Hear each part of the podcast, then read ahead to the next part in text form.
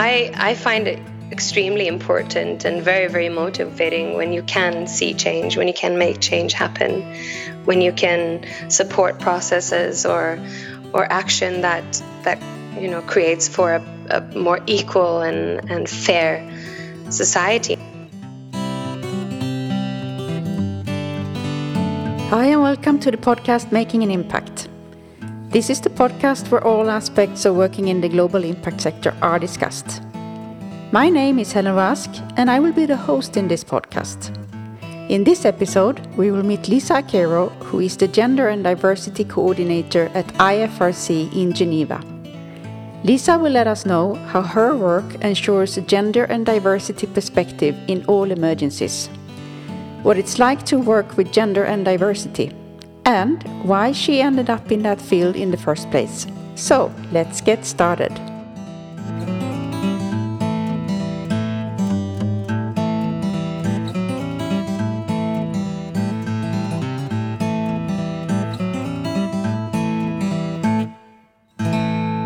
Today I'm very happy and honored to have Lisa Akero, who is the Gender and Diversity Coordinator at IFRC in Geneva. Lisa, welcome to the podcast Making an Impact. Thank you so much for having me. You're welcome. Uh, so, maybe we can start by what is IFRC? Right. Well, uh, the International Federation of the Red Cross and Red Crescent Societies, that's the full name, quite a long one, um, is really a, a, membership organization and the secretariat for all of the Red Cross and Red Crescent national societies in the world, so all 191 of them. Um, it functions as a as a support um, membership organization for for all of these national societies, and also has it, the membership um, in its governing body. Um, so as the secretariat, then. What do you mean by membership? So the membership is is all of the are all of these national societies. So you have, for example, the the Swedish Red Cross, or you have the Kuwaiti Red Crescent, and in all 191 states, um, they have their own national societies that function as a as a liaison to the to the national government, but also, of course, first and foremost, are there to to ensure that. Um, that uh, in times of crisis and emergencies, uh, someone is is voluntarily engaged uh, in the in the state and you know on the ground to to help and support protecting and saving lives. Uh, your title is Gender and Diversity Coordinator, uh, and I would like to know what are your responsibilities. Right. Well. um, the file of gender and diversity and the federation uh, is, is intended to reflect you know the, the needs to consider that perspective on the ground in any kind of emergency response or longer term programming that the red cross red crescent movement uh, is engaged in.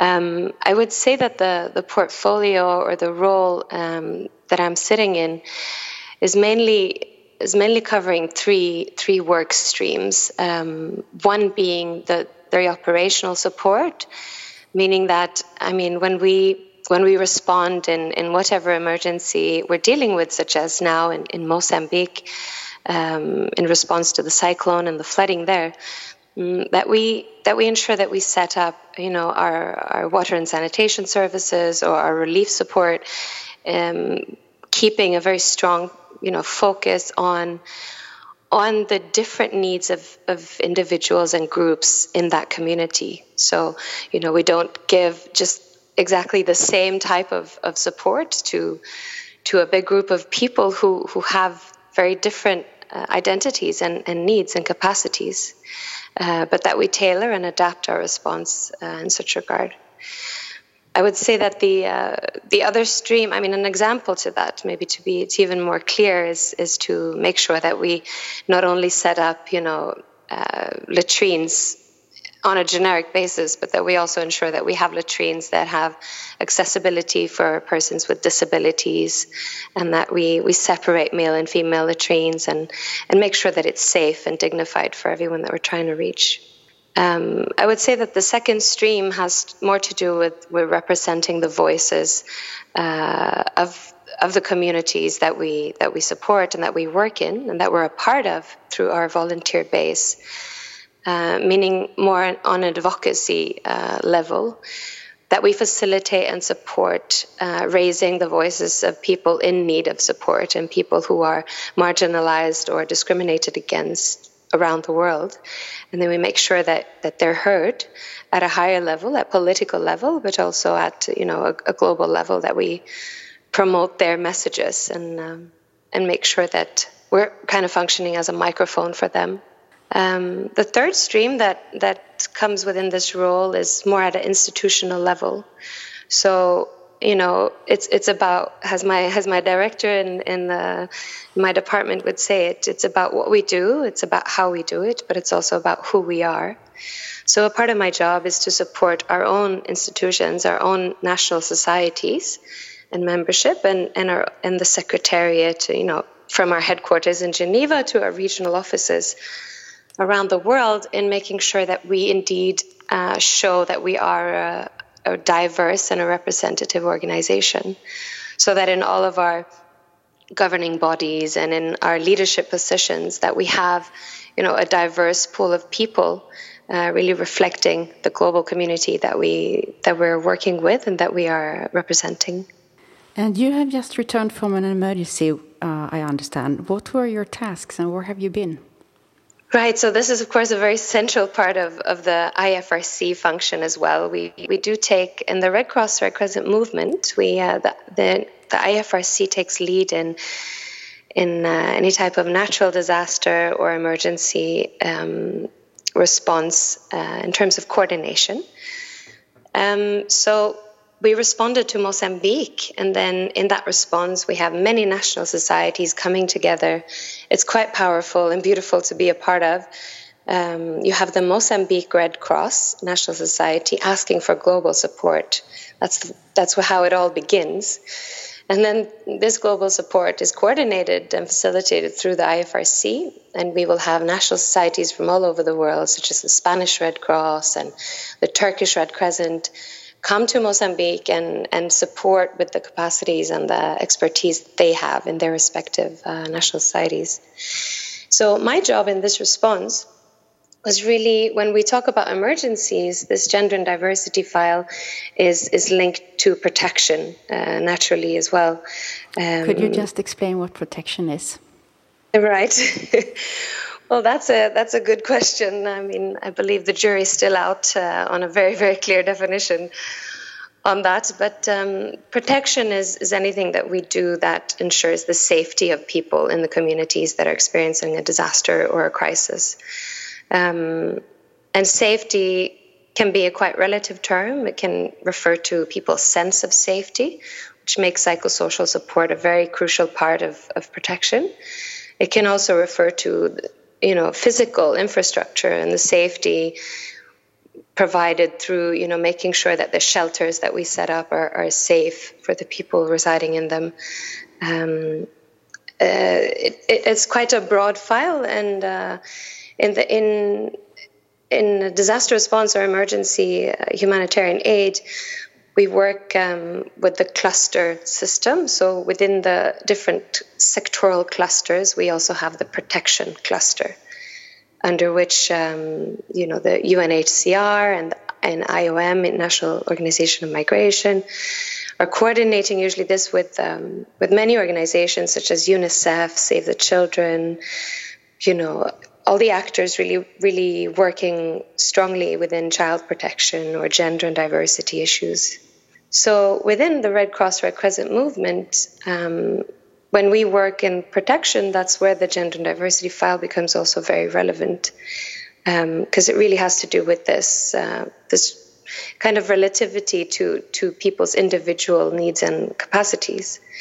Um, really emphasizing that you know people are unsafe for different reasons depending on their background and their identities, and in times of crisis and emergencies, these these um, the risks of, of, violence, for example, within the communities, they increase. Uh, we've seen that through several, you know, research projects, and and we really know that it's it's our responsibility as well as we come and kind of, you know, represent a momentum in the communities that is not there in a normal situation. That we really take this into account and and work to ensure people's safety. So, in this emergency mission in Mozambique, that was really my role. I, I went down as a protection, gender, and inclusion um, emergency response coordinator. Um, in that effect, I would I would work um, together with our sector leads, such as the you know the the team lead for water and sanitation, the team lead for health, um, the team lead for shelter, and really look through, you know, working with them on their plans and their responses um, to see how we can embed and mainstream this perspective of protection and gender and diversity. Um, then I would also work very specifically with the different teams. Um, we set up a, big field hospital in, in Mozambique, in Beira, with the Canadian Red Cross and the Finnish Red Cross. And my role in that would be to, to help advise them on what national legislation and mechanisms there are at place in Mozambique that relate to sexual and gender based violence, uh, referral pathways for possible survivors of abuse, and issues such as termination of pregnancy or sexual and reproductive health and rights. That would be one example of what I was working with. So, how is it to work with gender issues? Um, you know, I would say it's, it's quite twofold. My experience is that it's not necessarily the easiest uh, topic to to work with. Um, I find that there, I mean, there are as many perspectives on, on gender and humanitarian aid and, and development that um, there are people almost. I, I find it extremely important and very, very motivating when you can see change, when you can make change happen, when you can support processes or, or action that, that you know, creates for a, a more equal and, and fair society in different ways. And if it if it's at a very local community level or at a more transformational political level, I find it very rewarding when when you see change happening. I think that these days uh, it's become not to say easier to work on gender, but uh, I definitely uh, pose myself very humble to to you know all the work that has been done so far, and uh, for all the people, all the brave women and men who've paved the way, really, to be able to uh, address issues of gender inequality at a much more efficient level today than than only ten years ago. I think there was a big difference already. So, in what way do you think it has it's it's easier today?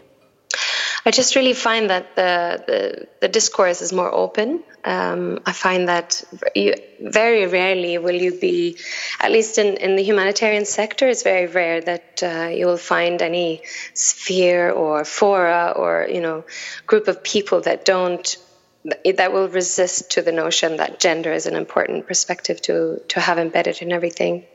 I think the the difficulty maybe is more in how we do it uh, rather than whether or not we should be doing it. Um, I think that's a big change that has happened the, the last last years. And what is your educational background, and how has that helped you in your professional life, working with gender issues? uh, my background is, uh, is what my um, my uh, good advisor at university would call a bit bipolar. Oh. Um, I uh, my formal education is in disaster management, so I have a master's in disaster management. Leading up to that, I did different types of studies, such as international development studies, and and I tried out many many different paths in in my life before really getting into this this line of work.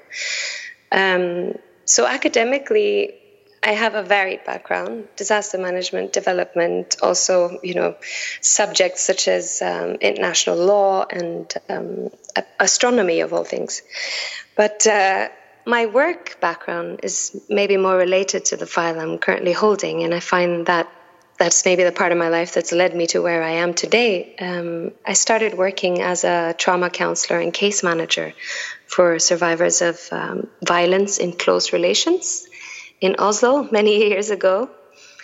And I did that work for about five years, and and then I ventured into um, a project in, in Oslo branch Red Cross, so more a local branch of the Red Cross National Society in Norway, where um, they had a project that supported um, survivors of human trafficking. um, together with volunteers and, and manage different activities for them to be able to um, reintegrate in, in society after having subjected to this horrific uh, violation. And in that, I, I, I kind of came into the Red Cross world in that in that sense. So I coordinated that project and worked as a case manager manager for for these people um, who'd been subjected to human trafficking. And um, during the migration crisis in, in Europe, I got more involved um, with with that response, both in Norway and in, in Europe, more more in general in Greece and, and the Balkans. And then I um, I uh, moved on to a, a, regional position with the IFRC for the migration response as a protection, gender, and inclusion uh, advisor. And from then on, um, I've been on several missions and and kind of had a very practical and operational um, approach to the file and experience with it. So this job here in uh, Geneva headquarters now is my first more policy level position. I'm very glad that I have all of that practical background so that I uh, can be informed better by, by you know the, the needs on the ground basically into developing new policy and and more overarching strategies for the federation. You already touched a bit about how you got your first job in this field, but maybe you could elaborate a bit, a bit on what made you change from being a caseworker back in Oslo to towards the more international scene? Right. Well, I think um, so. My background is is both in in psychosocial support and also in protection, gender, and inclusion. And I think that I'd worked at, at a point where I'd worked for seven years at a very, you know, very hands-on individual response type level, where you constantly kind of you can you can support someone and assist someone to a certain extent, but in the end, it always seems like you come to a place where there's a political change that's needed, or an administrative change, or a bureaucratic change, or it's a more systemic, uh, systemic barrier to really helping these people obtain access to their basic rights and needs.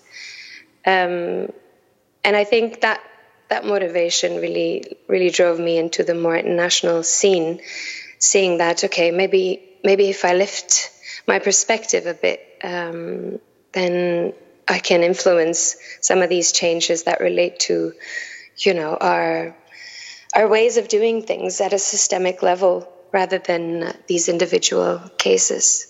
And in europe in the migration crisis i found that that was that was still kind of what motivated me to keep going um, to see how we can create structures and standards that will really ensure that these individuals, although they have different backgrounds and stories and, and, and futures, um, we can really try and make structures that, that really you know, provide for their or facilitate uh, and ensure their dignity and their access to, to basic needs and and rights and their safety. What is the most rewarding about your job? Well, again, now to to be at at this um, coordinator, global coordinator level, I find that I still need to to really, you know, um, stay in, in contact with, with what's happening on the ground around the world, in terms of getting that reward or getting getting that sense that it's helping. Um, I think sometimes headquarter levels uh, tend to be a bit, bit um, dissociated with with these stories, these real life stories of real people, and um, I try really hard to to not have that happen and to and to make sure that I'm informed constantly by colleagues who are in direct you know in direct assistance and and really hear those stories that it's helping. It matters that um, if we if we write a new policy or a strategy, it will affect people's lives. That's really what's driving me. What was your best day at work? um, well, in this job right now, actually, two days ago, had a really good day at work, where we have worked for a long time now, drafting indeed a new a new policy for gender and diversity inclusion, uh, for for the whole IFRC and all the national societies, and we've been a bit nervous, uh, a few of us at technical level, um, about how this would be received at our more at our governance level. And uh, now, very recently, we we presented this new policy, and it and it was received and very welcomed uh, in a very positive way, which was a great day at work because then it uh, it feels like we're we're on the right track and we can really change things at a at a higher level. Do you have any good example from your Mozambique experience? Well, in Mozambique, I think that uh, again at a more systemic level, it was a really good experience to come down there and to meet such great teams and colleagues that already came to me hungry for advice on how they could improve their responses in terms of uh, protection, gender, and inclusion. Um, it's it's referring, I guess, back to to what I've seen change the last years. It's really it's really um, really motivating to have you know a very very much veteran uh, firefighter normally back home in Sweden who's now in, in Mozambique trying to set up water and sanitation facilities for, for the people in need there and you know him coming approaching me really being like can you can you help us how can we make sure that this that the latrines that we set up that they really that people can really use them and that they're private and safe and that we can have people with different impairments also be able to access them. What is the most challenging about your job?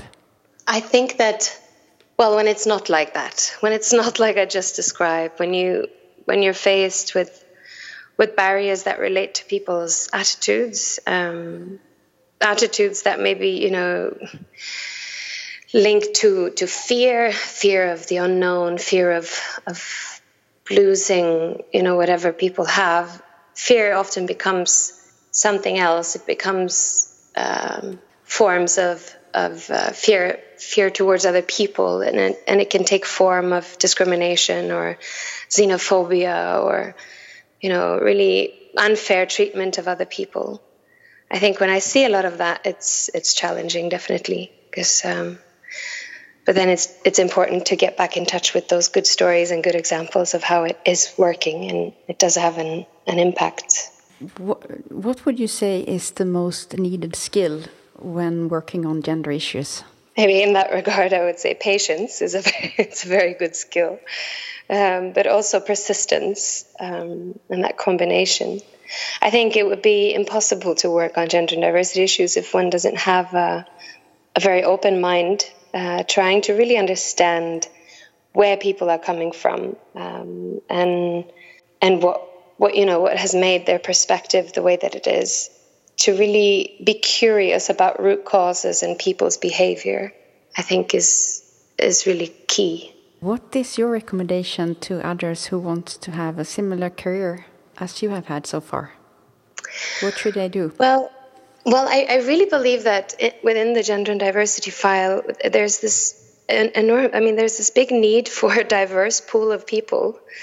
Uh, it may, it may sound uh, ironic that I'm saying that, but but I really find that we um, traditionally this file has been held by you know great experts who, who've studied you know gender and and who fought this through, but but we're definitely lacking people with kind of a, a more practical background or a more a background within something just that they're really passionate about, but it doesn't necessarily have to be that they've worked with gender inequality their whole lives.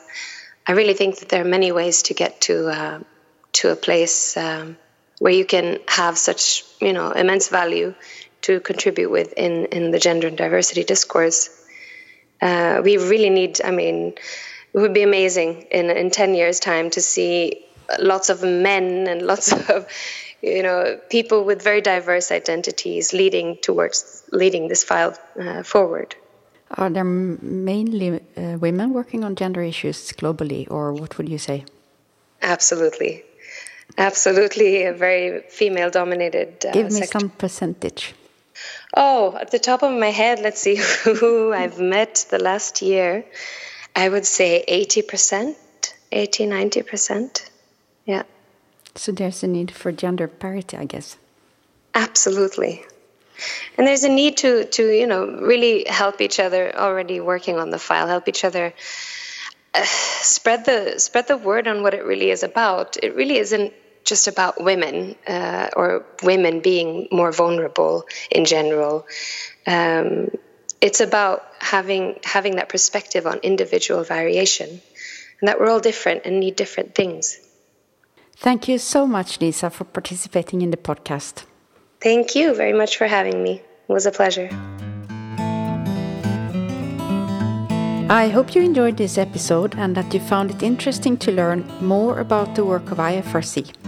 If you want more information, please check out our webpage www.impactpool.org. Bye for now and see you in the next episode.